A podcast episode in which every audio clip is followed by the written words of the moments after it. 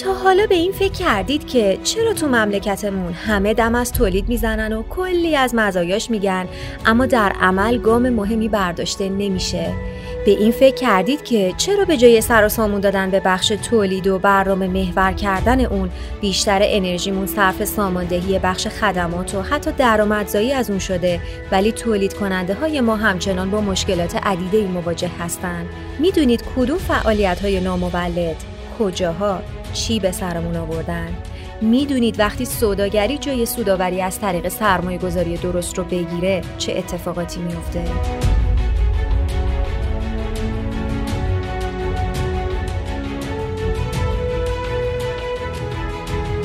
سلام این اپیزود 13 همه پادکست اقتصادی رادیو باتاپکاراست تو اپیزود قبلی از فعالیت های نامولد و مشکلاتی که به همراه میارن گفتیم. قرار شد تو این قسمت یه خورده مستاقی تر صحبت کنیم و بگیم چه فعالیت های نامولدن و بهتره که نگاه جدی تری بهشون بشه. پس اگه می‌خواید با چند تا از فعالیت های مزاحم که اتفاقا به شدت تو کشور ما رواج دارن آشنا بشید با ما همراه باشید در رادیو باتاپکارا. برای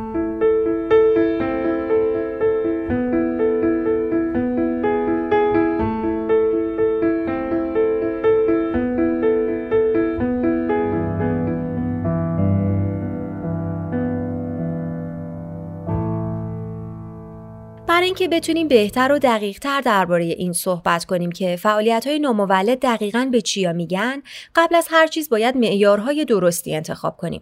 البته ما این کار انجام دادیم و تو پادکست قبلی مفصل توضیح دادیم. اما باید بگم که علیرغم وجود معیارها در مورد مصادیق نمی‌تونیم خیلی سریح و شفاف صحبت کنیم.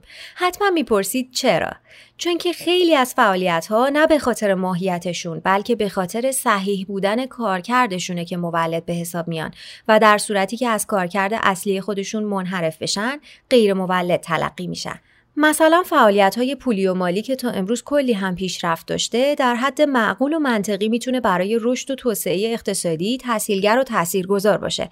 اما اگر همین گروه از خدمات بخواد به طور مستقل و مجزا از روند توسعه اقتصادی کشور رشد کنه و درآمدهای زیادی رو آیده عده معدودی کنه یعنی در واقع ما به ازای ارزشمندی برای نظام تولید نداشته باشه نامولد به حساب میاد.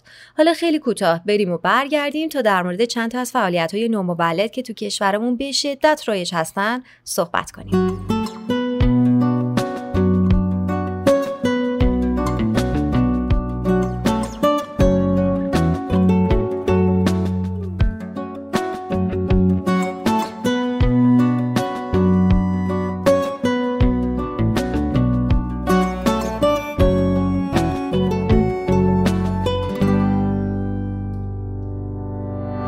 اولین مورد واردات انحصاری نهاده هاست. حتما می‌دونید که منظور از نهاده همون عوامل و منابع تولیده. مثلا برای کشت و تولید گندم کود شیمیایی نهاده به حساب میاد. حالا فرض کنید واردات این نوع محصولات دسته عده خاص باشه یا بهتر بگم انحصاری باشه. اون وقت نهاده ها به گرونترین قیمت ممکن به تولید کننده تحویل میشن و این مسئله رقابت پذیری توی تولید داخل رو به شدت محدود می‌کنه. در حالی که درستش اینه که نهاده ها باید متناسب با شرایط تولید ملی و با کمترین حاشیه سود وارد کشور بشن تا نظام تولید صدمه نبینه.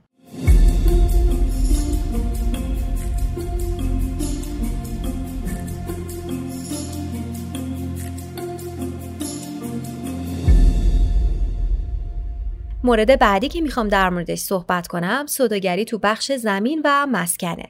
در واقع خرید و فروش زمین یا مسکن به عنوان شغل راهی واسه ایجاد های مختلف ایجاد می‌کنه و باعث میشه تا عوامل تولید بهرهوری کمتری داشته باشن. اینطوری سالانه ده ها هزار میلیارد تومن فقط آید کسایی میشه که توی تولید نقشی نداشتن و صرفا تو خرید و فروش زمین و مسکن نقش واسطه ای ایفا کردن. این عده در واقع سهم بزرگی از عواید تولید ملی رو کسب می‌کنن و باعث میشن آیدی کمتری به عوامل اصلی تولید برسه. حتی زمانهایی هم بوده که این واسطه گرا با دامن زدن به گرونیا قیمت کاذب ایجاد کردن و بیشتر از صاحبان یا مصرف کنندگان نهایی بهره بردن. زمین و مسکن یه عامل تولید خیلی مهم به حساب میاد اما وقتی جنبه سوداگری اون پررنگ میشه و سهم عوامل اقتصادی مولد رو کم می‌کنه ماهیت نامولد پیدا می‌کنه. وقتی درآمد کسی که یه تیکه زمین توی شهر بزرگ با نیت سرمایه گذاری می‌خره و چند سال نگهش میداره از یک عمر کار کردن بیشتره اون وقت به نظر شما سرمایه گذاری توی تولید بی مفهوم نمیشه؟ کافیه به رشد قیمت مسکن چند سال اخیر توی تهران یه نگاهی بندازید. طبق داده های مرکز آمار حوالی سال 95 مسکن توی تهران با قیمت متوسط متری چهار تومن معامله می‌شد. امروز این رقم چقدره؟ خبر دارید؟ یا شما هم مثل من دیگه به جهش قیمت ها بی تفاوت شدید و واسهتون عادی شده؟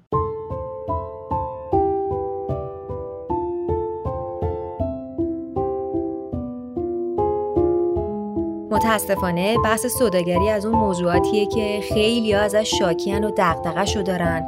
خیلی ها پرچم مبارزه با اون رو برداشتن و خیلی ها هم رگ گردنشون زده بیرون. اما از طرف دیگه خیلی هم کسب و کارشون سوداگریه. خیلی ها در به در دنبال سود کلان یه شبه هستن و واسه هر نوع واسطگری همیشه اول صف حاضرن.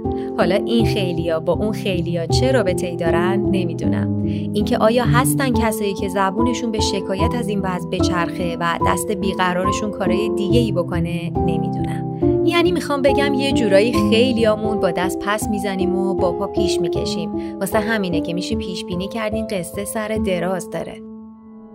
تو اپیزود بعدی هم همین موضوع رو ادامه میدیم و مصادیق دیگه ای از فعالیت های نامولد رو معرفی می‌کنیم. شما می‌تونید پادکست های اقتصادی رادیو باتابکارا رو تو سایت ما به آدرس باتابکارا.com و همچنین از طریق CastBox، شنوتو، Apple Podcast، Google Podcast و سایر اپلیکیشن های اشتراک گذاری پادکست گوش کنید و نظراتتون رو با سمون به اشتراک بذارید. رادیو باتابکارا